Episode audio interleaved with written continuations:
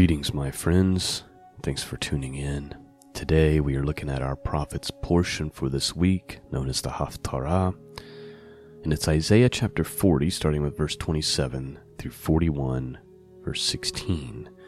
So, not very long here at all.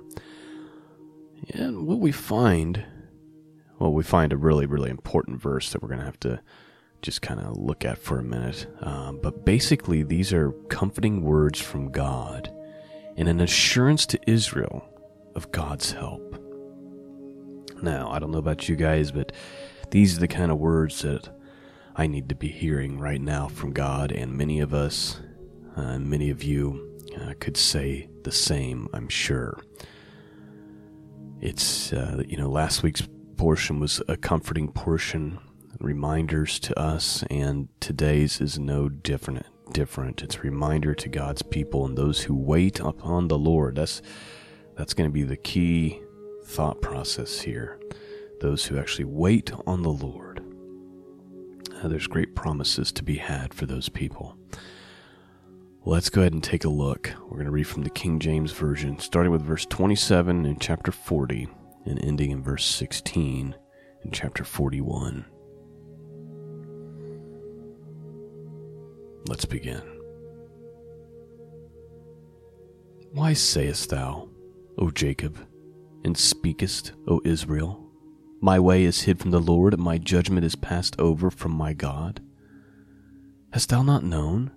Hast thou not heard? That the everlasting God, the Lord, the Creator of the ends of the earth, fainteth not, neither is he weary. There is no searching of his understanding. He giveth power to the faint, and to them that have no might he increaseth strength. Even the youths shall faint and be weary, and the young men shall utterly fall. But they that wait upon the Lord shall renew their strength. They shall mount up with the wings as eagles. They shall run and not be weary. They shall walk and not be faint. Keep silence before me, O islands, and let the people renew their strength. Let them come near and let them speak. Let us come near together to judgment. Who raised up the righteous man from the east and called him to his foot, gave the nations before him and made him rule over kings? He gave them as dust to his sword and has driven stubble to his bow. He pursued them and passed safely, even by the way that he had not gone with his feet who hath wrought and done it, calling the generations from the beginning. I, the Lord, the first, and with the last I am He. The isles saw it and feared, and the ends of the earth were afraid, drew near and came. They helped everyone his neighbor, and everyone said to his brother, Be of good courage. So the carpenter encouraged the goldsmith, and he that smooth smootheth with the hammer him that smote the anvil, saying, It is ready for the soldering.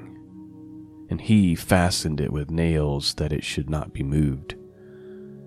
But thou, Israel, art my servant, Jacob, whom I have chosen, the seed of Abraham, my friend. Thou whom I have taken from the ends of the earth, and called thee from the chief men thereof, and said unto thee, Thou art my servant, I have chosen thee, and not cast thee away. Fear thou not, for I am with thee. Be not dismayed, for I am thy God. I will strengthen thee, yea, I will help thee, yea, I will hold, uphold thee with the right hand of my righteousness. Behold, all they that were incensed against thee shall be ashamed and confounded. They shall be as nothing, and they that strive with thee shall, shall perish. Thou shalt seek them and shalt not find them, even them that contended with thee. They that war against thee shall be as nothing, and as a thing of naught. For I, the Lord thy God, will hold thy right hand, saying unto thee, Fear not, I will help thee. Fear not, thou worm Jacob, and ye men of Israel, I will help thee, saith the Lord. And thy Redeemer, the Holy One of Israel. Behold, I will make thee a new sharp threshing instrument having teeth. Thou shalt thresh the mountains and beat them small, and shall make the hills as chaff. Thou shalt fan them, and the wind shall carry them away, and the whirlwind shall scatter them. And thou shalt rejoice in the Lord, and shout the glory in the Holy One of Israel. All right, that is our prophet's portion for today. Let's start to break it down a little bit here and uh, go a little bit deeper into what we just read. So, our portion starts today with a question. God says, Why do you say this? Why do you say that what's happening to you is hidden from me, and my judgment is passed on from you? And he goes on to say, Has, Have you not known? Have you not heard? That the everlasting God, the Lord, the creator of all the ends of the earth, fainteth not? Neither is he weary, ne- there is no searching of his understanding. He's saying, Why would you say this? Don't, don't you know who I am? I'm the creator of all things. I don't like grow tired. I don't grow weary. He says, I give power to the faint, and to them that have no might I increase in strength. Even young people, he's saying, even the youth shall faint and be weary, and the young men shall fall. Like, you know, that physical youth and strength, it's not going to be enough. But they that wait upon the Lord shall renew their strength. They shall mount up with wings as eagles, and they shall run and not be weary, and they shall walk and not faint. That verse right there is just loaded with all kinds of things. First off, this concept of waiting on the Lord is all throughout the Bible. We see it all throughout the Psalms. Let me just give you a couple of examples. Isaiah chapter 8, verse 17 And I will wait upon the Lord that hideth his face from the house of Jacob, and I will look for him. Isaiah saying, I'm, um, We're going through this period where it seems like God is hiding from us, but I'm going to continue to wait on him and look for him.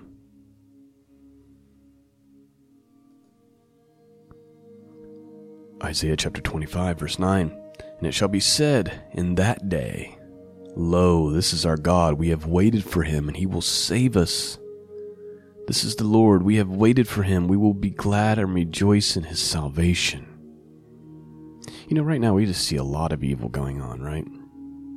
And just endless of people in high places getting away with just atrocities just unthinkable wickedness. And it's like, man, God has turned his face, he's hidden his face from us. We need to wait. We need to wait on him and be confident in him. Let me read that again from uh, Isaiah chapter 25, verse 9. And it shall be said in that day, Lo, this is our God. We have waited for him, and he will save us. This is the Lord, this is Jehovah. We have waited for him. We will be glad and rejoice in his salvation. Psalm 25 brings up this idea of waiting on God like three times throughout the passage. Verse 3 says, Yea, let none that wait on thee be ashamed. Let them be ashamed which transgress without a cause. This idea of those who are waiting on God, looking for him, searching for him, waiting to see what he's going to do, they're not going to be ashamed. Verse 5 then goes on to say, Lead me in truth and teach me, for thou art the God of my salvation. On thee do I wait all the day. Verse 21 says, Let the integrity and the uprightness preserve me, for I wait on thee. Psalm 27, verse 14 Wait on the Lord, be of good courage, and he shall strengthen thy heart. Wait, I say, on the Lord. And we could go on and on and on. I read about half the examples I have for you. There's power in waiting on God and being confident in God. It's a picture of faith. Oh, this situation looks bad. I mean, we're we're going into that season right now where we're like, man, this does not look good. But what do we do? Do we live in fear? I mean, that's what this whole portion is about. Is God saying, "Don't be afraid, don't be afraid," I'm going to renew your strength. I'm going to. God's got you. He says, But they that wait upon the Lord shall renew their strength. They shall mount up on the wings as eagles. Mount up with wings as eagles. There's a few places where we kind of see that symbolism this mounting up on we- eagle's wings. It's this idea of God carrying you away. It's a it's a picture of God protecting you and preserving you through the danger. Let me give you a couple of examples of of that. The first time we really see that verbiage used is actually in Exodus chapter 19 verse 4.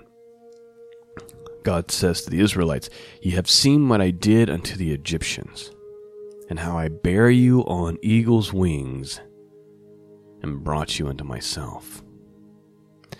He's saying, You saw what happened in G- Egypt, right? Like everything. They had an economic fallout, they had plagues, they had disease, they had natural disasters. Like this terrible things reeked through the land of Egypt, yet you were preserved. Like all these things were happening around you. You saw what I did, but I bared you on eagle's wings and brought you to myself. We see a similar picture in the book of Revelation, chapter 12. Verse 14 says this And to the woman were given two wings of a great eagle, that she might fly into the wilderness, into her place where she is nourished for a time, and times and half a time from the face of the serpent.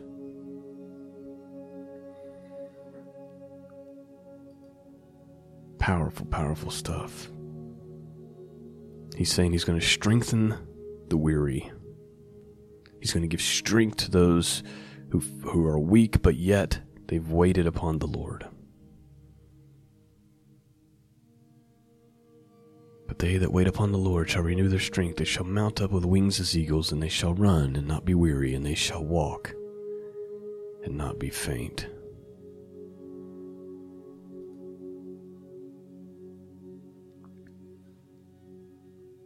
And then we read about God's promises here. And let me just uh, scroll down. He says, But Israel, you're my servant. Jacob, whom I have chosen, the seed of Abraham, my friend. By the way, the scriptures are very clear. The apostles, Jesus himself, are very clear about this grafting in, about those who actually have faith and obey God are the seed of Abraham.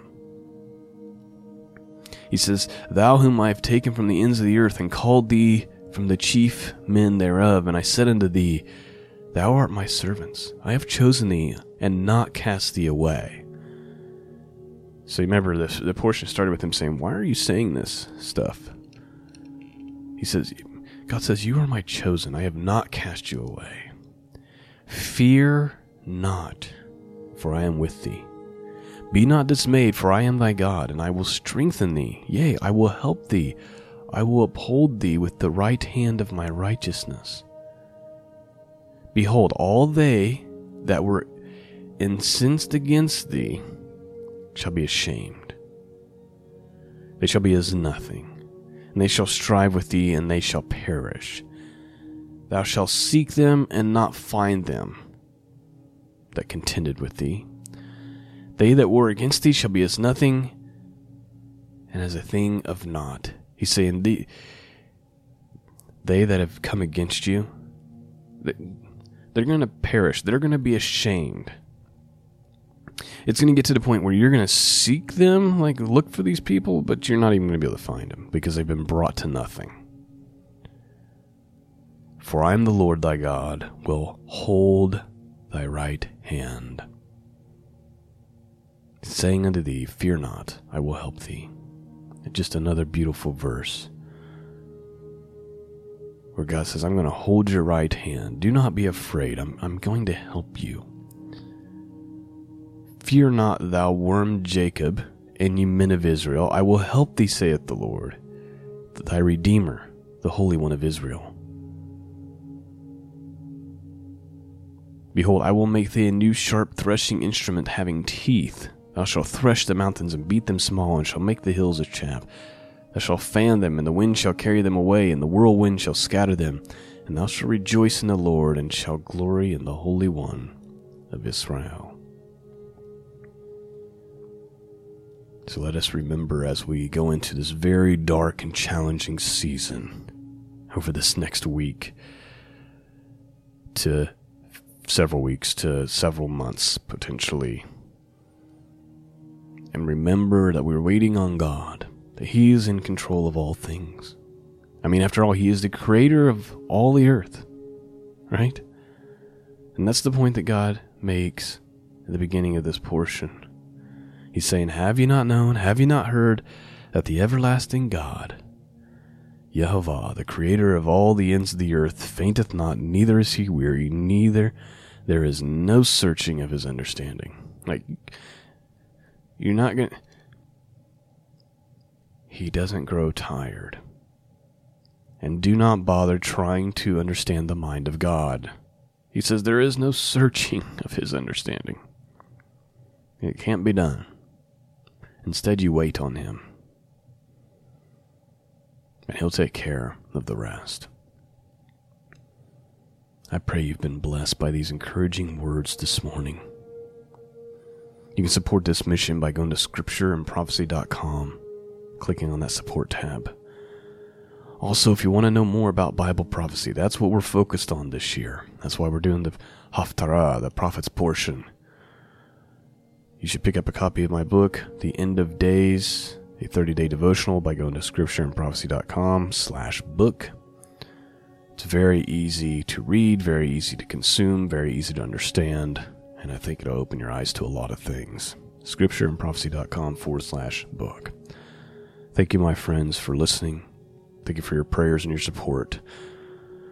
Peace and grace be with all of you, and until next time, God bless.